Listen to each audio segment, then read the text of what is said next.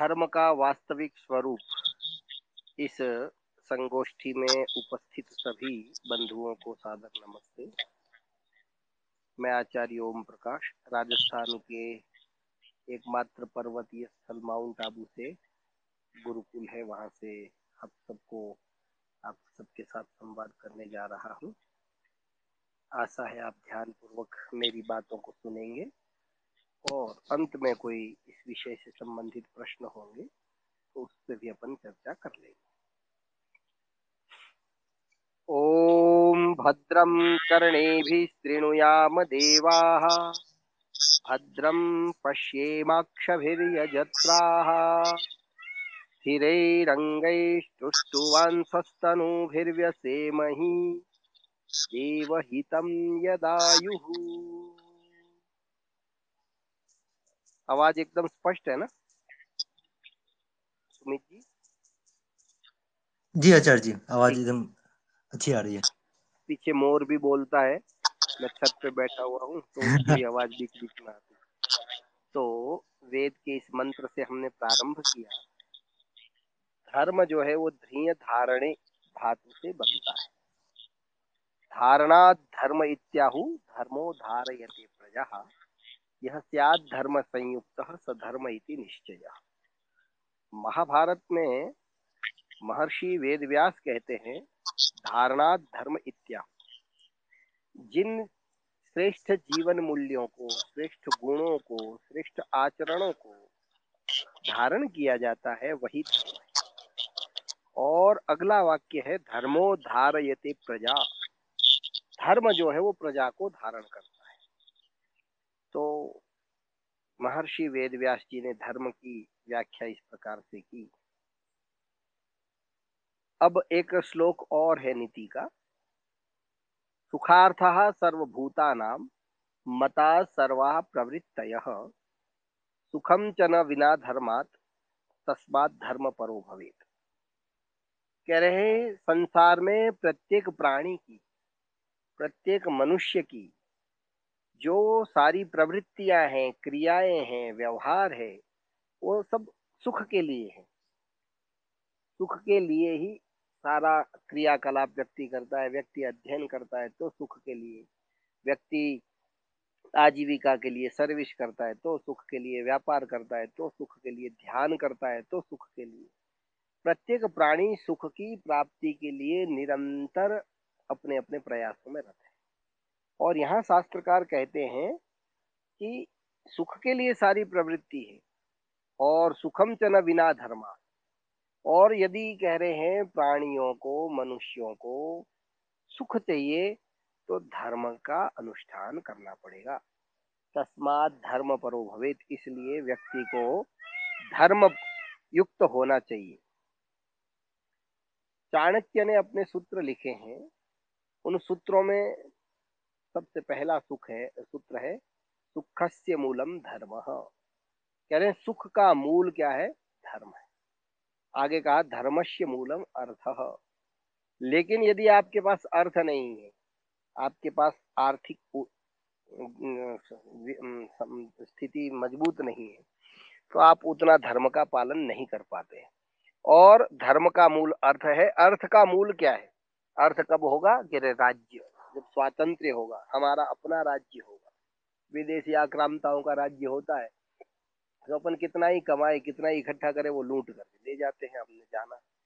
इसलिए वहाँ पर चाणक्य ने कहा, सुख का मूल धर्म है, धर्म का मूल अर्थ है, अर्थ का मूल राज्य है, और राज्य का मूल इंद्रिय जय क्योंकि हम देखते हैं कि राजा जो है, इंद्रिय पर अपना कंट्रोल नहीं करते हैं, नियंत्रित नहीं करते इंद्रियों को तो उसके वशीभूत होकर के अच्छे अच्छे राजाओं का और अच्छे अच्छे साम्राज्यों का पतन हो जाता है।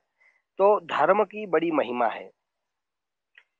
शास्त्रकार कहते हैं यश्य धर्म विहीनानि, दिनानि आयांति यांति च, स भस्त्रेव स्वसन्नपि न जीवती।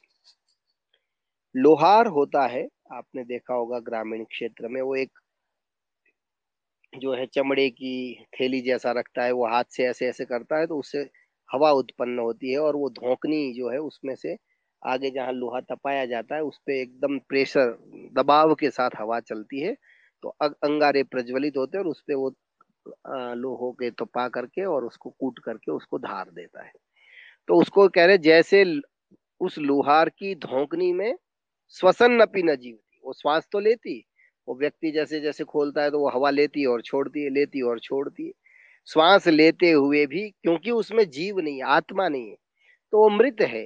वो श्वास तो एक, ठीक है, एक थैली के कारण दे रहा है। इसी प्रकार से जिस व्यक्ति के धर्म के रहित तो होकर के, धर्म की दिनचर्या का पालन न करते हुए दिन आते हैं, चले जाते हैं दी रहा है। आज जिसको हम कह रहे हैं ना कि खाओ, पियो ऐस करो, है, और प्राचीन काल में कहा था कि यावत जीवित सुखम जीवित ऋणम कृत्वा घृतम पिबेत। मौज मस्ती से जियो। तो ऐसी जो भावना है, इस प्रकार का जो जीवन है, वो जीवित रहते हुए भी कह रहे मृतक के समान है। महर्षि मनु, जिन्होंने हमारे आदि संविधान की रचना की थी, बड़े न्यायकारी और दयालु राजा थे। विशुद्ध मनुस्मृति की अपन चर्चा करते ही रहते हैं। उसमें एक श्लोक आता है, एक प्रजायते जंतु, एक एव प्रलीयते, एको अनुभुंगते सुकृत एकम एव च दुष्कृत जंतु अकेला ही जन्मता है, अकेला ही मरता है, अकेला ही अच्छे और बुरे कर्मों का फल भोगता है। इसलिए कह रहे हैं व्यक्ति को धर्म का पर, धर्म परायण होना चाहिए, धर्म का अनुष्ठान करने वाला, धर्म का आचरण करने वाला। आगे वहाँ पर कहा है मनु जी ने, नामुत्र ही सहायार्थम पिता माता च तिष्ठत। न च पुत्र दारा न ज्ञाति तिष्ठति केवल। कह रहे, जब हम परलोक की यात्रा पे हम सब जाएँगे, जिस दिन हमारे सौ वर्ष पूरे हो जाएँगे, उस दिन जब ये शरीर से आत्मा चली जाती है तो उस आत्मा के साथ न माता आती है, न पिता आता है, न पत्नी आती है, न भाई आता है, न पुत्र आता है, न बंधु आता है। धर्मस्तिष्ठति केवल। केवल धर्म ही उसके साथ करे जाता है। और मृतम शरीरम उत्सृज्य काष्ठ लोष्ट समम क्षित, विमुखा बांधव यामती धर्मस्तम अनुतिष्ठती अनुगछति कह रहे हैं, जैसे हम मिट्टी के ढेले को कैसे छोड़ करके फेंक देते हैं कहीं। उसी प्रकार से हमारे बंधु, बांधव, हमारे मृत शरीर को, अग्नि को समर्पित करके और उस अग्नि की कृपा से एक शरीर जो है, राख में परिवर्तित हो जाता है। और उस राख को, जो शरीर जब तक उसमें आत्मा थी, बड़ा प्रिय था, जिससे हम बड़ा स्नेह करते थे, उसको कह रहे, मिट्टी के ढेले के समान स्मशान में छोड़कर परिवार जन लौट के आ जाते हैं। तो कह रहे, जीव के साथ जाता क्या है? धर्मस्तम अनुगछति धर्म ही जो है, जीव के साथ जाता है। इस प्रकार के अनेकों श्लोक हमारे धर्म शास्त्रों में मिलते हैं, जिसमें धर्म की महिमा का वर्णन है। एक श्लोक का और उच्चारण करूँगा। अनित्यानि शरीराणी विभुवो नैव शाश्वत। नित्यम सन्निहितो मृत्यु, कर्तव्यो धर्म संग्रह हम सबका शरीर अनित्य है। सदा नहीं रहेगा। और ये विभव अर्थात ऐश्वर्य भी शाश्वत नहीं। आज हम धनवान है, हो सकता है व्यापार में घाटा लग जाए। चला जाए धन, लाभ, हानि। नफा नुकसान होता रहता है। और कह रहे हैं, नित्यम सन्निहित तो मृत्यु, हमारी मृत्यु कब किस परिस्थिति में हो जाए वो कोई पता नहीं। जा रहे एक्सीडेंट हुआ, सुन ला कि भाई, अरे अरे, वो तो अपने परिचित थे, उनका तो देहांत हो गया। तो कह रहे हैं, शरीर के साथ मृत्यु सन्निहित है। तो कह रहे व्यक्ति को रोज धर्म का संग्रह करना चाहिए। महर्षि वेदव्यास जी बहुत ही एक सुंदर बात कहते हैं। ऊर्ध्व बाहु विरोम्येश न कश्चित श्रृणोति माम धर्माद अर्थश्च कामश्च, स धर्म किम न सेव्यते। कह रहे, ऊर्ध्व बाहु में अपनी दोनों भुजाओं को ऊँचा करके विरोमी चिल्ला रहा हूँ, शोर मचा रहा हूँ। न कश्चित श्रृणोति माम लेकिन कोई भी ये दुर्योधन आदि कह रहे, मेरी बात को नहीं सुन रहे। धर्मादर्थश्च कामश्च करे, धर्म से ही अर्थ और काम की प्राप्ति होती है। धर्म से ही मोक्ष का हम पथिक बन सकते हैं। तो उस धर्म का ये मनुष्य जाति सेवन क्यों नहीं कर रही? तो ये हमने भूमिका में ये देखा कि धर्म जो है वो हमारे जीवन का एक शाश्वत और अनिवार्य अंग है। इसलिए हमें धर्म परायण होना चाहिए। धर्म है क्या? धर्म कहते किसे हैं? आज हम देखते हैं विभिन्न मत और संप्रदाय जो है, उनको अलग अलग व्यक्तियों को। एक व्यक्ति को दूसरे व्यक्ति के खून का प्यासा बनाया। क्या ये धर्म है? जी नहीं। ये मतावलंबी, संप्रदायवादी, मनुष्यों को ही नहीं पशु पक्षियों को भी पीड़ा पहुंचाते हैं। और जो धार्मिक व्यक्ति होता है, वो जीव मात्र का कल्याण की भावना रखता है। यक्ष युधिष्ठिर संवाद महाभारत में आता है। हम सब जानते हैं, एक कथा के माध्यम से वहाँ बताया है कि ये पाँचों भाई वन में थे, युधिष्ठिर आदि।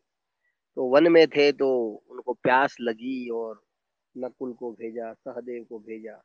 वहाँ जो उस सरोवर का जो स्वामी था, उसने उसे कहा कि, भाई, पानी मुझे पी मेरी स्वीकृति से ही आप पीजिएगा। और स्वीकृति के बिना यदि आप पिएँगे तो आपको नुकसान हो सकता है। उन सबने उसकी बात नहीं सुनी और सब बेहोश हो गए। अंत में युधिष्ठिर गए और युद्ध और युधिष्ठिर गए तो उन्होंने पूछा कि, भाई, बताइए, आप जो है, प्रश्नों को पूछी। युधिष्ठिर ने उनके हर प्रश्न का समाधान किया यक्ष के। अंत में उसने प्रसन्न होकर के कहा कि, युधिष्ठिर, तूने मेरे सारे प्रश्नों का उत्तर दिया है। तेरे चार भाई बेहोश पड़े हैं। बता तू किस भाई को जीवित करवाना चाहता है, किसको शुद्ध में लाना चाहता है, किसको अच्छी स्थिति में स्वस्थ करना चाहता है। युधिष्ठिर ने उस समय एक बात कही थी कि मेरी दो माताएँ थी, एक कुंती और माद्र कुंती का तो मैं जीवित हूँ तो न्याय और धर्म यह कहता है कि मेरी दूसरी माता का भी एक पुत्र, सहदेव जो है वो जीवित रहना चाहिए। तो यक्ष ने फिर युधिष्ठिर से पूछा कि युधिष्ठिर, एक बात बता। तेरा राज्य छीन लिया है दुर्योधन ने। तुझे पता है कि वो राज्य लेने के लिए तुझे जो है, युधि, अर्जुन की आवश्यकता है, भीम की आवश्यकता है। तू भीम और अर्जुन को जीवित नहीं रखवाना चाहता और एक, इसको क्यों? तो उसने यही कहा युधिष्ठिर ने कि धर्म यह कहता है, न्याय यह कहता है। जो श्रेष्ठ जीवन मूल्य, वो ये कहते हैं कि दो माताएँ हैं तो दोनों का एक एक पुत्र जीवित चाहिए यदि मैं स्वार्थ परायण होकर के अर्जुन को जीवित करूँगा तो मैं अन्याय कर रहा हूँ, अधार्मिक हो जाऊँगा। ऐसी परिस्थिति में यक्ष ने प्रसन्न होकर के युधिष्ठिर को कहा कि मैं तेरे सारे भाइयों को जीवित करता हूँ। तो इस प्रकार के जो श्रेष्ठ जीवन मूल्य महर्षि, राजर्षि मनु जी ने कहा है धृति क्षमा दमोस्तेयम शौचम इंद्रिय निग्रह धीर विद्या सत्यम क्रोधो दशकम धर्म लक्षणम धर्म के दस लक्षण बताए। धैर्य रखना, क्षमा करना, मन को वश में करना अस्ते अर्थात चोरी न करना, शौचम अर्थात आभ्यंतर अंदर और बाहर की पवित्रता रखना, इंद्रियों को वश में करना, बुद्धि को सात्विक बनाए रखना श्रेष्ठ, क्योंकि जैसा अन्न खाएँगे वैसी मन और बुद्धि होती है, इसलिए सात्विक भोजन करना नशा नहीं करना। विद्या की प्राप्ति में सन्नद्ध रहना, सत्य बोलना और क्रोध न करना, ये धर्म के दस लक्षण राजर्षि मनु ने बताए तो इन दस लक्षणों का जो पालन करता है, वह व्यक्ति धार्मिक कहलाएगा। ये दस गुण इतने अच्छे गुण हैं। इस इस परिभाषा को, धर्म की इस परिभाषा को, संसार का कोई व्यक्ति, किसी भी देश का कोई व्यक्ति किसी भी मत और संप्रदाय का व्यक्ति इसको ठुकरा नहीं सकता है, जुठला नहीं सकता आज जो है, हम में से कुछ लोगों ने दिन विशेष के दिन कुछ प्राणियों की, जिसमें बकरी आ जाती है, कोई भैंस की बलि चढ़ा रहा है, कोई बकरे की बलि चढ़ा रहा है, हमारे जो मुस्लिम संप्रदाय के लोग हैं, वो भी बलि देते हैं वो किसी और अल्लाह या खुदा के नाम पर देते हैं, हिंदू और किसी के नाम पर दे रहे हैं। ये सब धर्म के नाम पर नाना प्रकार के हिंसा और मिथ्याचार हो रहे हैं। ये धार्मिकता का चिन्ह नहीं है। धर्म के नाम पर कुछ लोगों ने चोटी रख ली, कुछ लोगों ने यज्ञोपवित पहन लिया, कुछ लोगों ने बड़ी दाढ़ी रख ली, कुछ लोगों ने बड़े बाल रखा लिए तो क्या इन बाह्य चिन्हों के धारण करने मात्र से कोई व्यक्ति धार्मिक हो जाएगा? जी नहीं। धर्म के नाम पर कुछ लोग रोजा रख लेते हैं और कुछ लोग नवरात्रि में उपवास कर लेते हैं। इन सब के पीछे कुछ न कुछ रहस्य है। वो एक अलग विषय। लेकिन इन सब कर, क्रियाओं को करते हुए भी यदि व्यक्ति धैर्य नहीं रखता है यदि व्यक्ति क्षमा नहीं करता है ये दस श्रेष्ठ जीवन मूल्यों को धारण नहीं करता है तो वो धार्मिक नहीं है। आज क्या हुआ है, धर्म के नाम पर हम बहुत सारे बाह्य आडंबरों से वैसे भूख लगे तो भोजन करना चाहिए, और नहीं तो उपवास करना स्वास्थ्य के लिए एक अच्छी चिन्ह है। लेकिन आप उस उपवास से यह सोचें कि मेरा उपवास आज एकादशी के दिन उपवास रखने से या ये जो विशेष इनके दिन आते हैं उस समय रोजा रखने से मेरे को मोक्ष हो जाएगा, मैं स्वर्ग में चला जाऊँगा तो ये संभव नहीं उपवास का संबंध शरीर के साथ है उसका संबंध आत्मा के साथ नहीं तो खैर, धैर्य रखना, धीरज से कार्य करना चाहिए। असफल होने पर जीवन में हम जानते हैं, अच्छे से अच्छे, श्रेष्ठ से श्रेष्ठ व्यक्तियों के जीवन में भी विपरीत परिस्थितियाँ आती है। वो लोग भी उसका सामना करते हैं। विपरीत परिस्थितियों में निराश न होकर के कार्य करते रहना धैर्य कहलाता है। हम सब एक कहानी को जानते हैं। एक व्यक्ति था, आश्रम में पढ़ता था, विद्यार्थी था और उसको कुछ आता नहीं था। पढ़ने में बड़ा कमज़ोर था। गुरुजी ने उसको निकाल दिया। रास्ते में वो कुछ बहने माताएँ कुएँ पर पानी भर रही थी तो उसने कहा, प्यास लगी है माता जी पानी पिला दीजिए। उसने देखा कि ये पत्थर के ऊपर चिन्ह हो गए हैं, निशान हो गए हैं। पत्थर भी घिस करके जहाँ से वो रस्सी पानी खींचने की निकाल बार बार निकालते थे, जाती थी तो उस रस्सी के द्वारा, कोमल रज्जू के द्वारा भी पत्थर जैसी जो सख्त और कठोर चीज़ थी, उसके ऊपर भी चिन्ह हो गया है, निशान हो गया, घिस कर। तो इसलिए कहा, अपन सुनते ही है। कि करत करत अभ्यास के जड़ मत हो तो सुजान, आवत जावत रासरी शिल्पत पड़त तो वो विद्यार्थी आया कि गुरुजी, मैं धैर्य के साथ ये देखा कि जब पत्थर के ऊपर निशान हो सकता है तो मैं क्यों नहीं पढ़ सकता हूँ?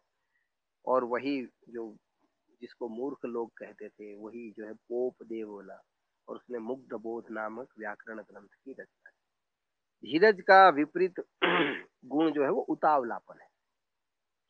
निराशा है। जिस मनुष्य में धीरज ना हो, वह अपने पर नियंत्रण नहीं रख सकता है और जल्दबाजी में गलत कार्य कर देता है। शास्त्रकार कहते हैं, त्याज्यम न धैर्यम विधुरेति का। अर्थात आपत्ति के समय, विपत्ति के समय में भी धैर्य को नहीं छोड़ना ये पहला धर्म है। दूसरी बात आई, क्षमा, सहन करना। कोई मनुष्य हमारा अहित कर दे और हम उसका प्रतिकार न करें, उसे माफ़ कर दे, वह क्षमा है। अब यहाँ पर दो बातें आएगी। पहले हम क्षमा की चर्चा कर लेते हैं और उसका जो विपरीत, उसका क्षमा के नाम पर, अहिंसा के नाम पर जो समाज में एक दुष्प्रभाव चल रहा है, उसकी भी चर्चा करेंगे अंत में। लेकिन यहाँ जो क्षमा, धार्मिकता का द्वितीय गुण है, उस पर चर्चा करेंगे। किसी सामर्थ्यवान पुरुष ने यदि किसी कमज़ोर व्यक्ति को, गरीब व्यक्ति को उसका अहित कर दिया, उसको पीड़ित कर दिया तो समझो कि वो क्षमा नहीं कर रहा, वो तो अत्याचार कर रहा है। लेकिन किसी सामर्थ्यवान पुरुष है और उस सामर्थ्यवान पुरुष का किसी उससे छोटे ने, कमज़ोर ने, गरीब ने नुकसान कर दिया और सामर्थ्यवान पुरुष उस व्यक्ति को माफ़ कर दे, क्षमा कर दे तो वह क्षमा है।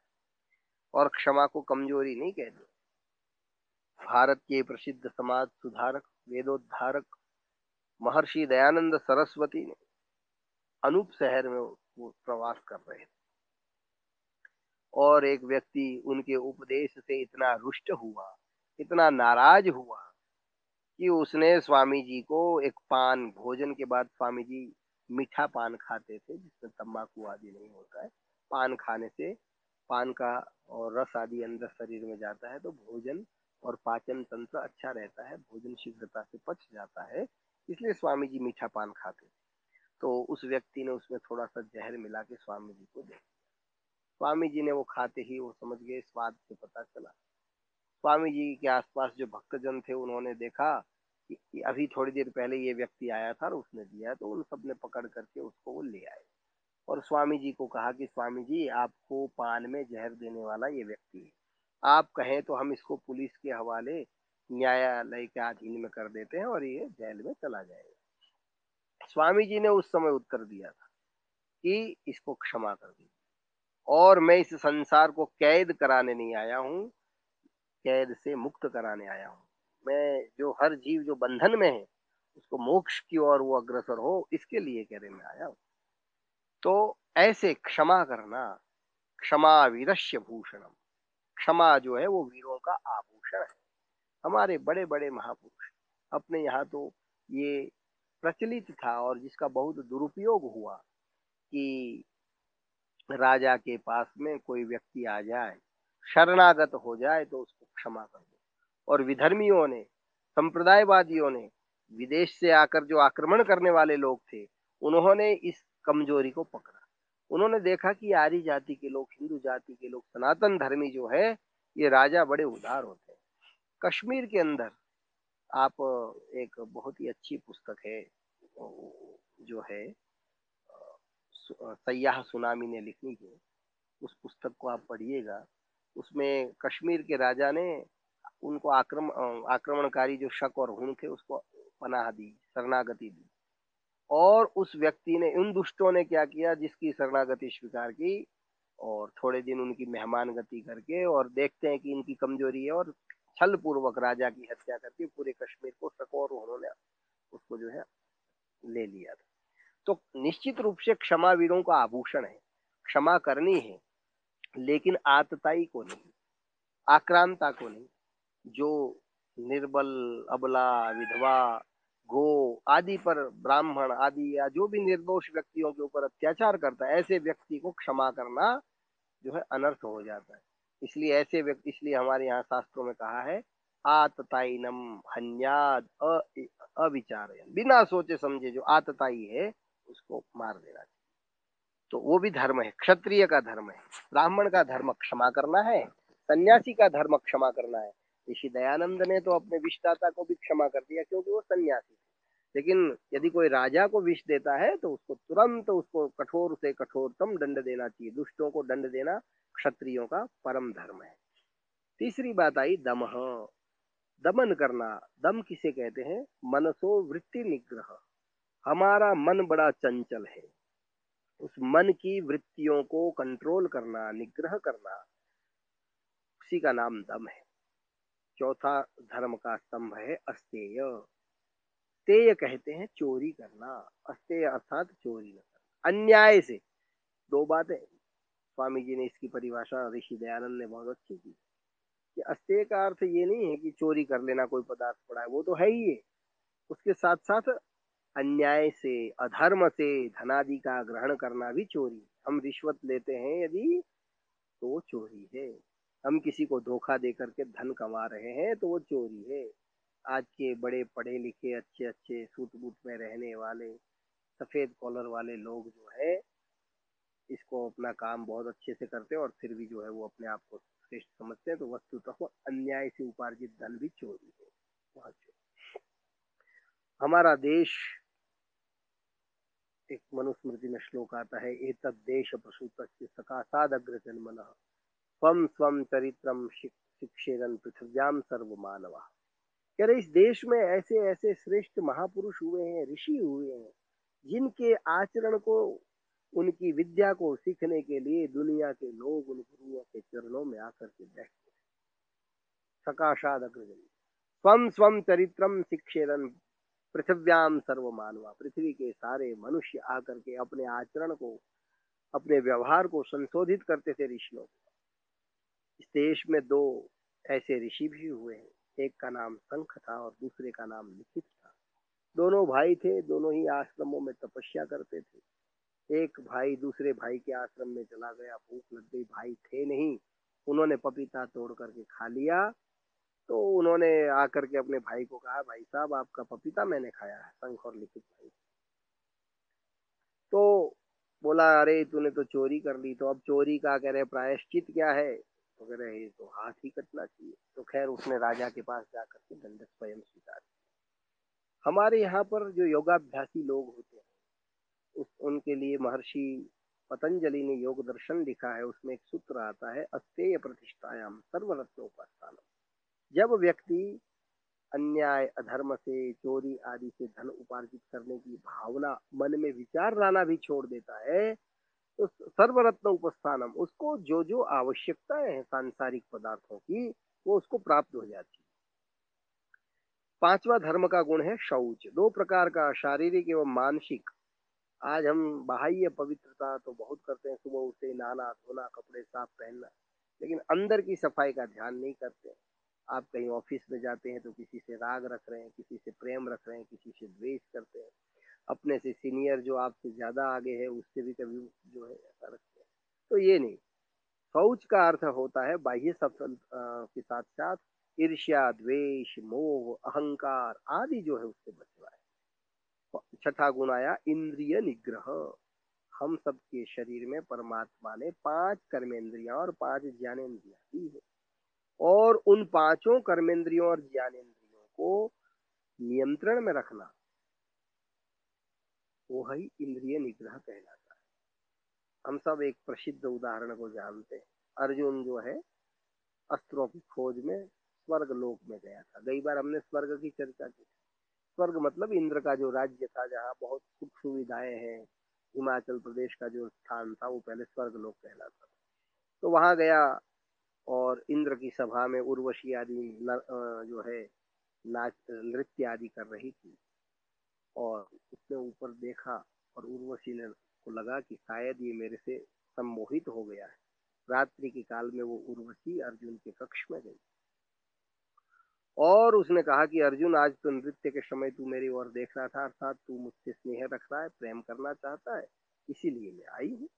अर्जुन ने कहा कि, माता, मैंने तो ये देखा था कि आप यदि मेरी माता होती तो मैं कितना सुंदर हो ऐसे ऐसे वीर हमारे देश में हुए हैं जो इंद्रियों को जीतते थे।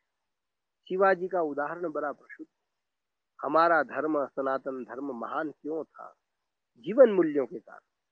यदि हमारा जीवन और आचरण श्रेष्ठ नहीं है तो किताबी ज्ञान तो तोता भी रट के बोल देता है। तो इसलिए शिवाजी के पास में उसके सरदारों ने एक मुस्लिम कन्या का अपहरण करके लाए और कहा कि महाराज, एक बहुत ही सुंदरी युवती कन्या है, उससे आप विवाह कर लो। और अपने दुश्मन राजा की बेटी है। शिवाजी ने उन सैनिकों को दंड दिया और उस कन्या को ससम्मान अपने पिता के पास भिजवाया। इसलिए शिवाजी महान क्योंकि उनका आचरण श्रेष्ठ था। और हम विदेशी विधर्मी जो आक्रांता लोग हैं, जो शासक रहे हो, चाहे औरंगज़ेब हो, चाहे अकबर हो, जो भी रहे, ये सारे के सारे अबला, निर्बला महिलाओं को जो है, उनको बुला करके उनके साथ जो है दुर्व्यवहार करते थे। तो ऐसे जो राक्षस लोग हैं, वो तुरंत ही उनका वध करने में कोई पाप नहीं होता, ऐसा शास्त्र कहता है। तो यहाँ शास्त्र ने कहा, इंद्रिय निग्रह, हम सबको अपनी इंद्रियों को जीतने का प्रयास करना चाहिए। एक प्रसिद्ध श्लोक है, कुरंग मातंग। पतंगा जो है, वो क्यों मरता है? धूप के कारण। आप जानते हैं, बारिश के दिनों में कहीं पहले अपन दिया जलाते थे तो पतंगे सारे आ जाते थे, अभी लाइट के पास आ जाते आँख के कारण मरता है। आँख का विषय जो है वो रूप मातंग कहते हैं हिरण को। हिरण जो है, वो शब्द के कारण मरता है। शिकारी लोग जो है अच्छी अच्छी मधुर बांसुरी बजाते हिरण वहाँ सुनने लगता, दूसरा शिकारी उसको मार देता और हाथी जो है, वो स्पर्श के कारण मरता है। वो नकली हथीनी खड़ी कर देते हैं, उसको स्पर्श करने जाता है, खड्डे में गिर जाता है।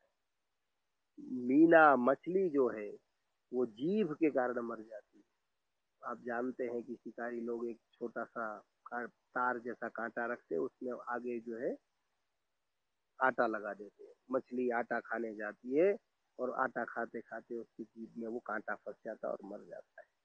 तो ये पाँच जो जंतु है वो शब्द, रस, रूप, स्पर्श और जीवा के कारण मर जाते तो हम सब जो पाँचों इंद्रियों से जब विषयों का भोग करेंगे तो हमारी क्या स्थिति होगी, वो हमें देखनी इसलिए इंद्रिय निग्रह धर्म का एक लक्षण है।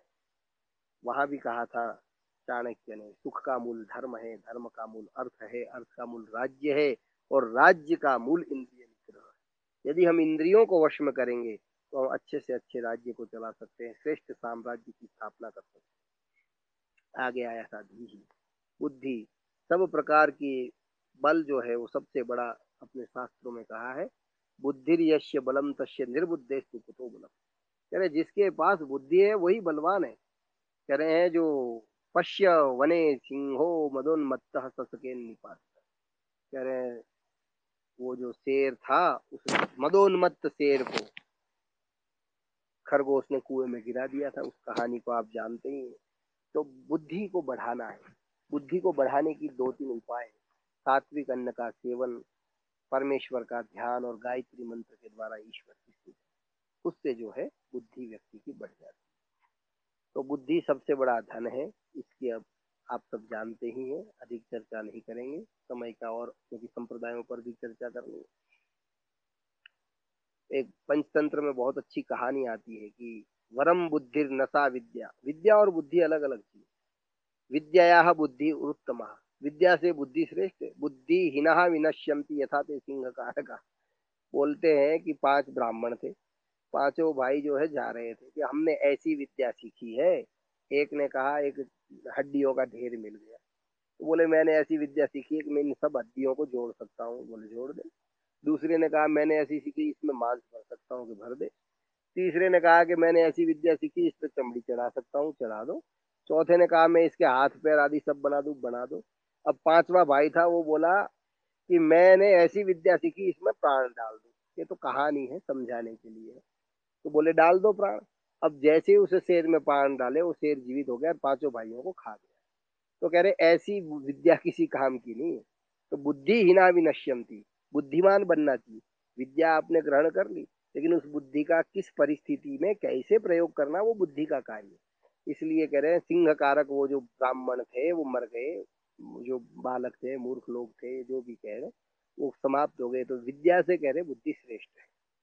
तो बुद्धि की प्राप्ति के लिए सात्विक अन्न का भोजन गाय का दूध, जौ का सेवन, मूंग का सेवन, और ये जो नशा की जितनी भी चीज़ें हैं, विविध प्रकार की वो सब हमारी बुद्धि को खराब कर देती है। तो उसका कभी भी भूल करके भी सेवन नहीं करना है। और आठवां धर्म का गुण है विद्या। विद्या जो है, वो सबसे बड़ा धन है। राजा है उसमें टैक्स नहीं लगा सकता है, चोर चोरी नहीं कर सकता, भाई उसमें भाग नहीं कर सकता है। ऐसा विद्या का रूपी जो धन है, वो सबसे बड़ा धन और कहा है कि विद्वत्वम च नृपत्व विद्वत्ता और नृपत्व अर्थात राज्य जो है, वो दोनों बराबर नहीं है। क्योंकि स्वदेशे पूज्यते राजा, विद्वान सर्वत्र पूज्यते। तो स्वदेश में ही राजा पूजा जाता है, विद्वान की सब जगह पूजा होती है। मन, वचन, कर्म से सत्य बोलना, सत्य का आचरण करना, क्योंकि सत्य से बढ़कर के कोई धर्म नहीं है। लेकिन शास्त्र में मनुस्मृति ने कहा है सत्यम ब्रूयात प्रियम ब्रूयात, न ब्रूयात सत्यम अप्रियम। प्रियम तू ना नृतम ब्रूयात एश धर्म सनातन। बहुत ही ये श्लोक हमारे जीवन को हमें प्रेरणा प्रदान करने वाला जीवन में एक नई दिशा देने वाला है। सत्य बोलना है। प्रिय सत्य बोलना है। न ब्रुयात प्रिय न न न ब्रुयात सत्यम अप्रिय सत्य है, लेकिन अप्रिय है, कठोर है तो वो नहीं बोलना है।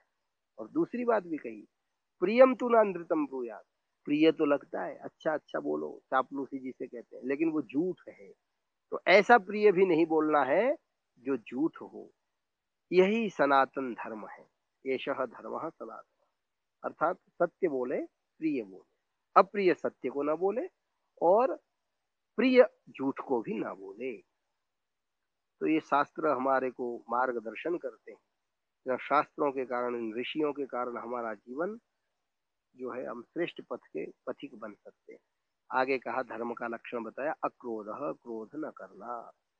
क्रोध की अवस्था में मनुष्य का विवेक चला जाता है और मनुष्य स्वयं ऐसी अवस्था उत्पन्न कर लेता है। जब क्रोध के पात्र के स्थान में हम जब स्वयं को रखते हैं, तब इस प्रकार जो है हमें पता लग जाता है। तथा क्रोध आ जाने पर मनुष्य को उसके परिणामों पर विचार करके शांत होना चाहिए। आदमी अवसर आने पर अपनी बातें होते दे, अब बातों को जब कोई काटता है, तब भी व्यक्ति क्रोधित हो जाता है। तो शांति का प्रयोग करें तो कार्य बिगड़ता नहीं है। और इस प्रकार से ये धर्म के जो दस लक्षण है, वो महर्षि मनु का श्लोक है। मैं फिर बार बार उसी बात को कहूँगा कि संसार में आज ऐसे अपने भारतवर्ष में ऐसे लोग हैं कि मनुस्मृति को चला दो।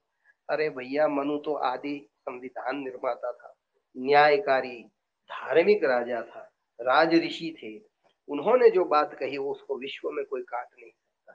न उसमें पक्षपात था, न उसमें छुआछूत थी, न जन्मना जातिवाद था। ये तो फिर मनुस्मृति के नाम पर कुछ लोगों ने उस मनुस्मृति को दूषित कर दिया। विशुद्ध मनुस्मृति का हमें अध्ययन करना चाहिए। और धर्म के कुछ लक्षण हमारे यहाँ पर एक प्रसिद्ध लक्षण है, यह तो अभ्युदय सिद्धि।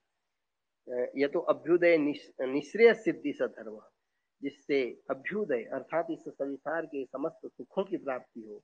और शरीर जब समाप्त हो जाए, आत्मा जब इस शरीर को समाप्त छोड़ करके जब जाए तो मोक्ष की प्राप्ति हो।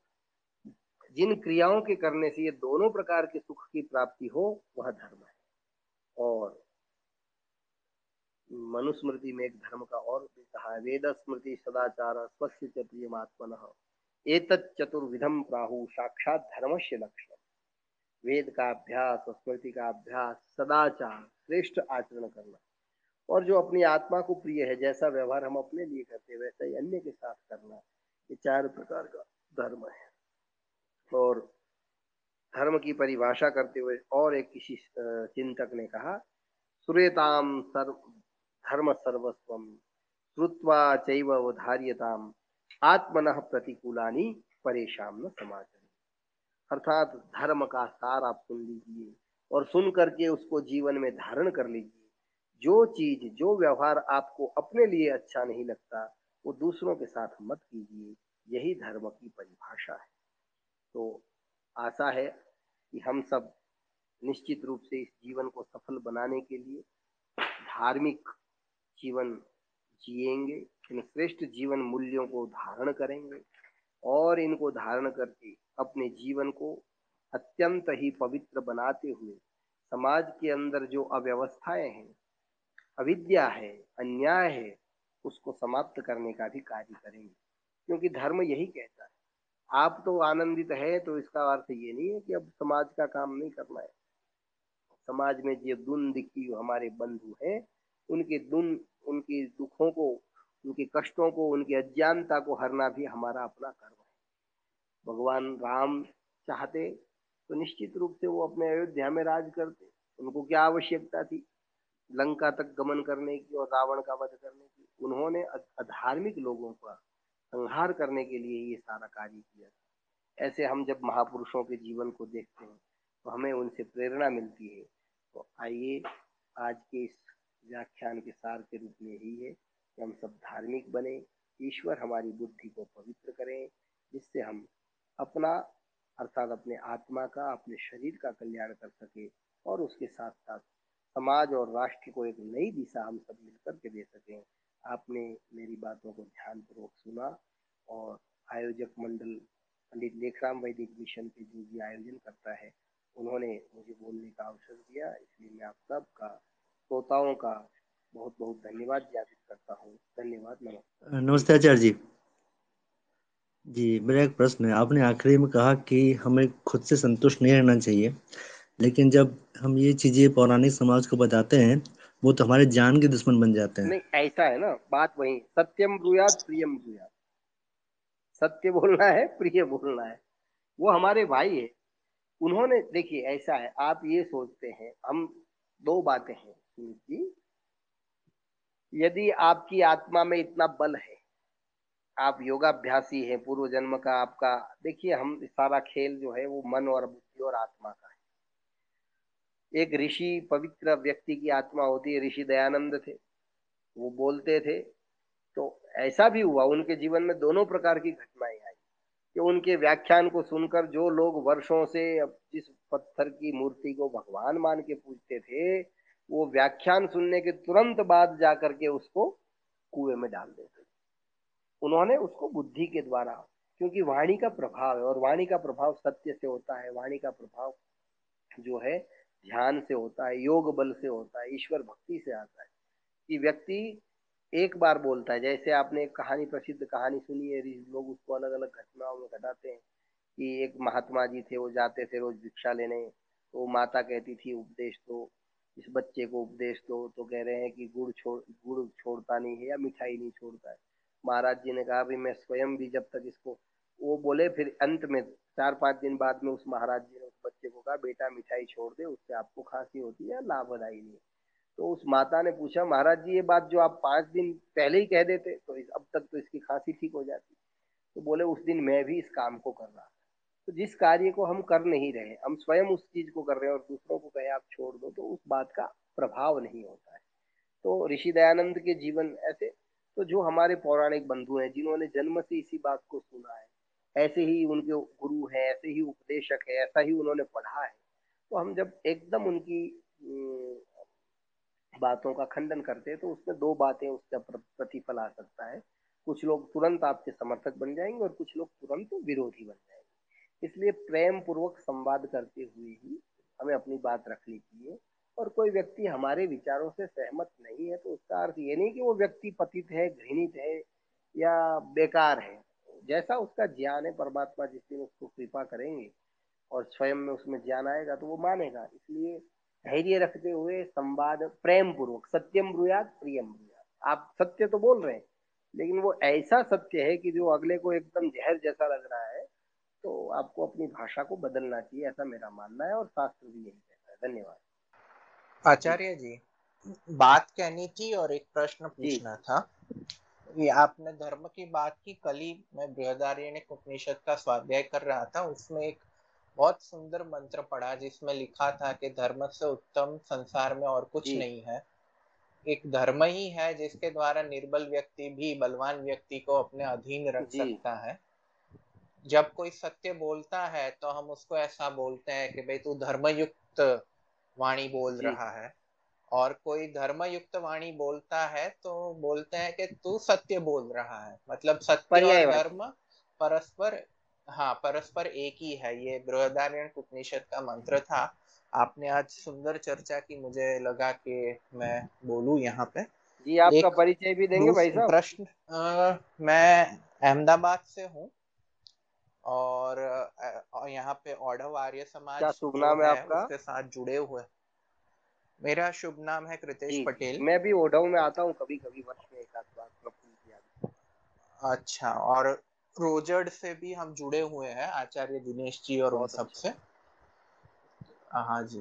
जी आप और भी पूछिए एक हाँ एक प्रश्न मेरा यह था कि आजकल ये चर्चा होती है कि भाई देवताओं को पशु बलि चढ़ाना जो धर्म की बात करते हैं और उसमें कुछ वेद प्रमाण भी देते हैं। एक सूत्र था कि वैदिकी हिंसा हिं, हिंसा ना भवती।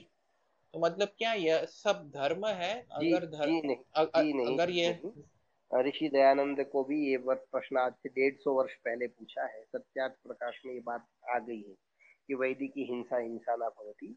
देखिए, यही इस देश का दुर्भाग्य है, या हमारे सनातन धर्म का, या हम सब का कहिए कुछ लोगों ने वेदों का इस प्रकार का भाष्य किया है कि हमें वेद ईश्वरीय पुस्तक है, ये कहते हुए भी शर्म आएगी। जैसे आप पुराणों की बात अपन चर्चा करते हैं शायण महीधर आदि, ऐसा ऐसा अश्लील भाष्य किया, दो बातें हैं उसमें अश्लीलता और हिंसा, दोनों ही उन्होंने माना। आर्य समाज के प्रसिद्ध सन्यासी स्वामी विद्यानंद जी उन्होंने वेदार्थ भूमिका नाम की बहुत अच्छी पुस्तक लिखी है, ऋग्वेदादि भाषी भूमिका के पुष्ट के पुष्टि के लिए। उसमें वो चर्चा करते हैं कि मैंने उस समय की वो ये घटना होगी लगभग सत्तर पिचहत्तर की, उन्नीस सौ सत्तर तो मैंने बोले, शंकराचार्य जी को पत्र लिखा कि आप लोग जो ये शायन आदि के वहाँ तो लिखा है कि गाय के एक एक बछड़े के एक एक अंग को काट करके डालने से वो बछड़ा स्वर्ग में जाएगा। उसकी मुक्ति होगी। तो आप लोग जब, देखिए मुसलमान एक बात कहते हैं। कोई भी बात हो कि आप ये मानिए, सिविल कोड लाओ कि नहीं, ये हमारे कुरान में नहीं लिखा है।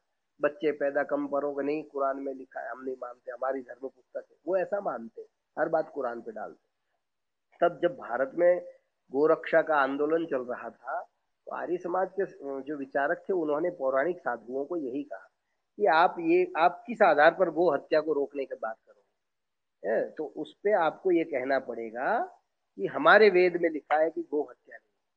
तो आर्य समाजी विद्वानों ने कहा कि भाई, वेद में तो शायन और महिधार के भाष्यों में तो वेद गाय को, के बछड़े को मार करके डालने से वो स्वर्ग में जाता है, ऐसा लिखा है।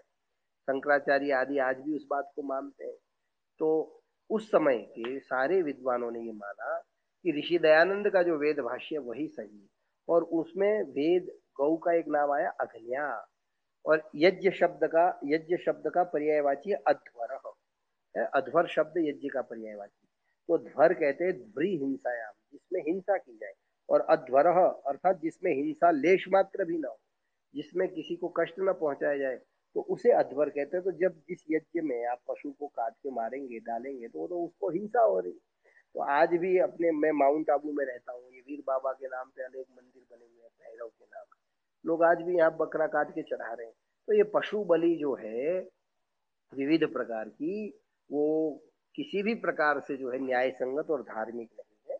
और वैदिक हिंसा हो वो ये मिथ्या सूत्र है कि कोई भी शास्त्र का ये कोई प्रामाणिक शास्त्र का कोई ये प्रमाण नहीं है। ये लोगों की घड़ी हुई बातें हैं। मांसाहारी लोगों को मांस खाना था। उन्होंने ये देवता तथा कथित देवता बना दिए और उसको के मांस तो पत्थर तो कोई मांस खाता नहीं है। वो उसके सामने उसका वध करके वो खा लेते हैं। ऐसे ही मुसलमानों ने कर लिया। उनका कोई अल्लाह या कोई जो भी खुदा है, वो कोई थोड़ा मांस खाता है या ऊँट खाता है। वो उसके नाम पर काट के खुद खा जाते हैं और रोगी और तो मांसाहारी व्यक्ति ना स्वस्थ रह सकता है ना स्वस्थ विचार उसमें आ सकते हैं। तो हिंसा की बात को हम यही समाप्त करते हैं। धन्यवाद। और कोई प्रश्न है तो आप करेंगे। तो जी। जी। एक प्रश्न अगर हम दो लाइन में किसी को धर्म की परिभाषा बताना चाहे तो क्या बताएँगे? किसी को एकदम संक्षेप में धर्म की परिभाषा बताना चाहे मैंने अपने तो व्याख्यान के अंत में कही थी। जिन कर्तव्य कर्मों के करने से इस लोक और परलोक दोनों में हमारी उन्नति हो, हमारी मतलब आत्मा की, वो धर्म है। एक। दूसरी परिभाषा। आत्मन प्रतिकूलानी परेशान जो जो व्यवहार, जैसे मुझे कोई गाली देगा तो अच्छा नहीं लगता है है ना? तो वो व्यवहार मुझे दूसरे के साथ नहीं करना अर्थात उसको गाली नहीं देनी। ऐसा भी शास्त्रकारों ने कहा है। और बाकी तो ये दस, दो लाइन में ये धृति क्षमा दमो सेम शौचन इंद्रिय निग्रह धीर विद्या सत्यम क्रोधो दशकम धर्म लक्षण धर्म के दस लक्षण है तो दो लाइन में ही है। एक और सज्जन भी अल्लामा जो है वो टोपी वाले सज्जन कुछ पूछना चाह रहे अनम्यूट कीजिए आप अल्लामा जी। अल्लामा जी आपके पास परमिशन है आप नमस्कार मैं काल बोल रहा हूँ मैं हैदराबाद से हूँ। मेरा प्रश्न है आ, सुनने में आता है कि युग धर्म जी आपकी आवाज़ नहीं आ रही। एक बार पुनः परिचय प्रदान करेंगे? जी जी बिल्कुल। नमस्कार लगता है कि परिचय नहीं देना सुनाई दे रही है हाँ जी आवाज़ आ रही है आप प्रारंभ करिए। जी मेरा नाम कार्ल है और मैं हैदराबाद से हूँ। मेरा प्रश्न है कि सुनने ये युग धर्म नाम की चीज़ सुनने में आता है कि सतयुग में युग धर्म जो था वो वो था ईश्वर का ध्यान और फिर त्रेता में यज्ञ। द्वापर में अर्चा विग्रह का अर्चना और फिर कलयुग में केवल हरिनाम संकीर्तन। तो उसके बारे में क्या आ, क्या मत है आर्य समाज का? धन्यवाद। जी वो मत ये है कि ये जो युग धर्म जो है देखिए सतयुग से लेके ये तो अपन ने शायद पहले भी चर्चा की थी चार युग हैं। एक युग एक युग का सबका समय निर्धारित है। जैसे कलयुग का चार लाख बत्तीस हज़ार है, उसमें फिर चार बत्तीस चार बत्तीस आदि जोड़ते जाएँगे। चारों युगों का तियालीस लाख बीस हज़ार वर्ष होता है। और ऐसी एक हज़ार चतुर्युगियाँ एक सृष्टि में चलती है। इतना ही प्रलय होता है। तो युग धर्म जो है, उसको आप ऐसे नहीं कर सकते कि सतयुग में माता पिता की सेवा करना धर्म था और कलयुग है तो अब उनको उठा करके वृद्धाश्रम में डाल दो। तो ये सब मतलब कोई शास्त्र प्रमाण नहीं है। जो प्रामाणिक शास्त्र है, अब प्रामाणिक शास्त्र कौन से हैं? चार वेद हैं वो स्वतः प्रमाण है।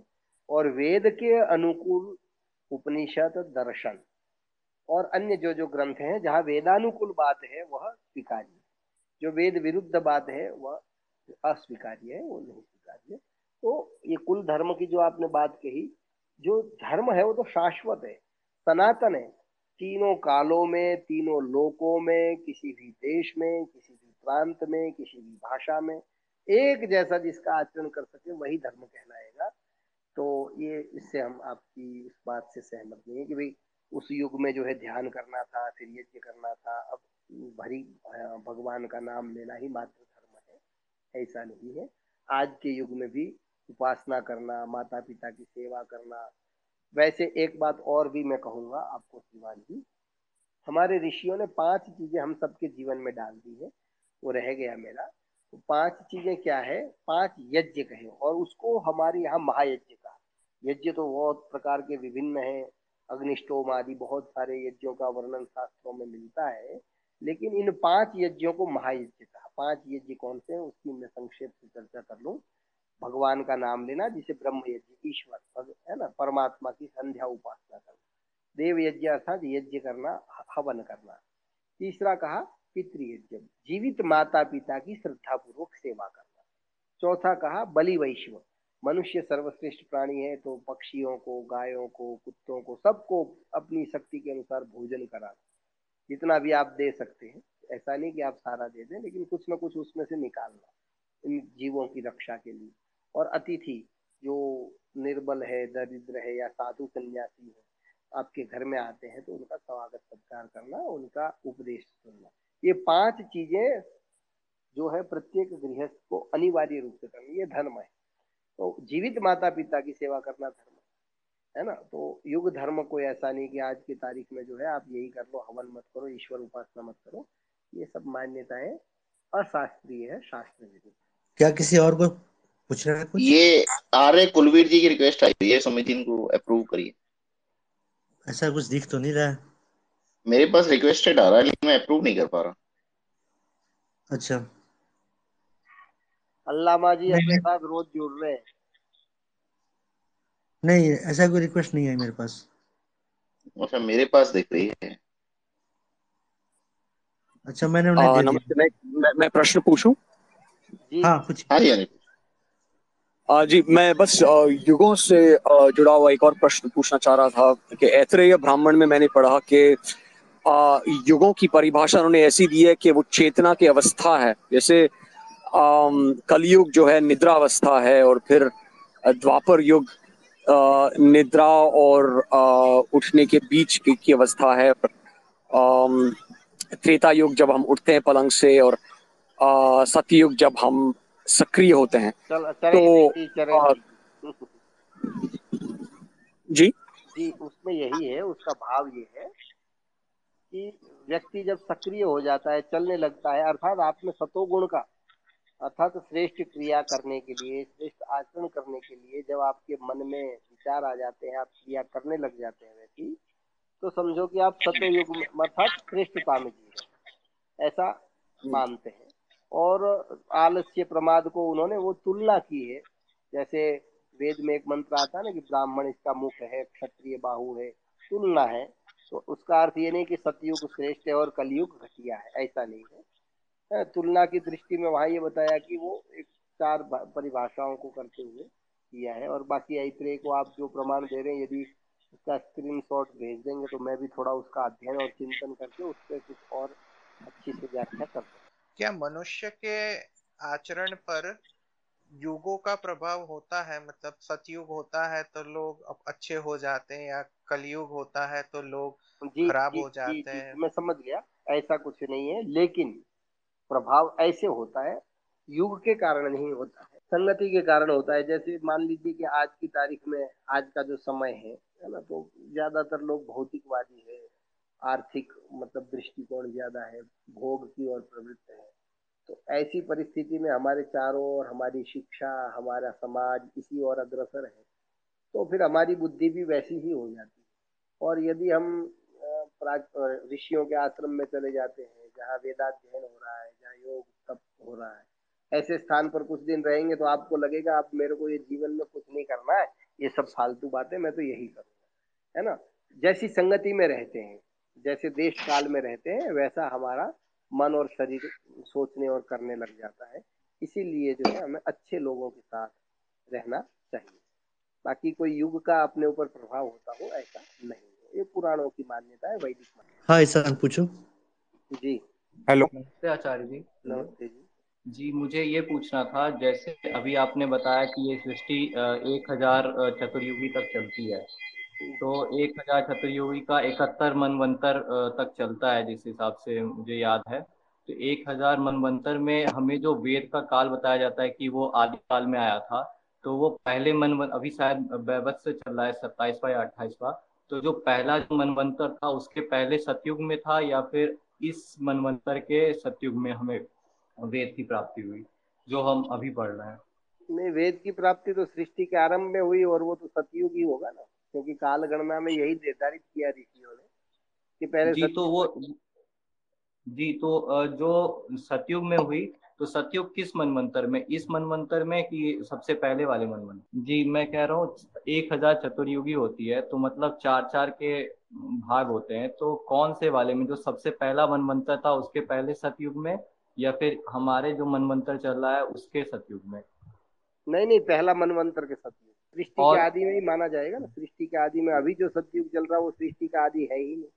पहला पहला चौदह मनमंत्र है प्रथम मनवंतर के प्रथम सतयुग में ही जब सृष्टि प्रारंभ हुई तभी हुआ वेदों का ज्ञान। कुछ आ, सिख दोस्त कह रहे थे कि धर्म के स्वरूप के बारे में बात आ, की जा रही थी और कुछ सिख आ, दोस्त कह रहे थे कि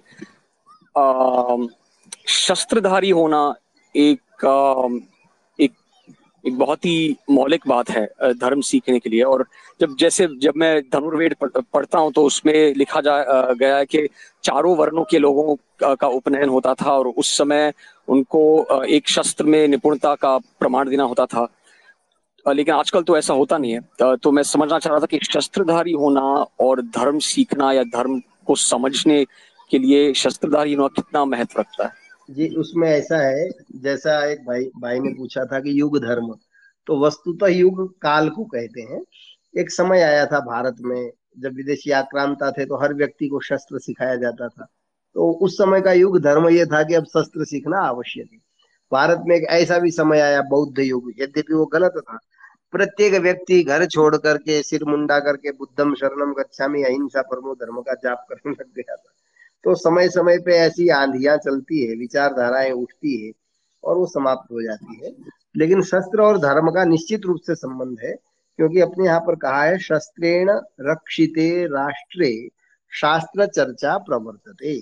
जिस देश में शस्त्र के द्वारा राष्ट्र की रक्षा होती है, वहीं पर जो है शास्त्र की चर्चा हो सकती है। एक इसका अन्य उदाहरण बहुत प्रसिद्ध है कि विश्वामित्र जी भी अपना हवन तभी कर पाए थे जब धनुर्धारी राम उसकी रक्षा करने के लिए सन्नद्ध थे। अर्थात धर्म की रक्षा के लिए, आत्मरक्षा के लिए, न्याय की रक्षा के लिए शस्त्रों का सीखना प्रत्येक व्यक्ति के लिए आवश्यक है। और प्रत्येक, जैसा इसराइल की जो स्थिति है, वही स्थिति भारत की भी होनी चाहिए। प्रत्येक व्यक्ति को सैनिक बनना ही चाहिए। कोई विशेष रूप से अक्षम है, रोगी है, निर्बल है, कमज़ोर है तो ना बने, लेकिन शस्त्र जो है वो आवश्यक है। धन्यवाद। ओम देव शांति अंतरिक्षम शांति पृथिवी शांति आप शांति औषधय शांति वनस्पत शांति विश्व देवाः शांति ब्रह्म शांति सर्वं शान्ति शान्तिरेव शान्तिः सा मा शान्तिरेधि। ॐ शान्तिः शान्तिः शान्तिः। आप सभी को सादर नमस्ते। आप सबने अपना अमूल्य समय निकाल करके इस संगोष्ठी में भाग लिया। आप सबका पुनः धन्यवाद। नमस्ते जी। शुभ रात्रि।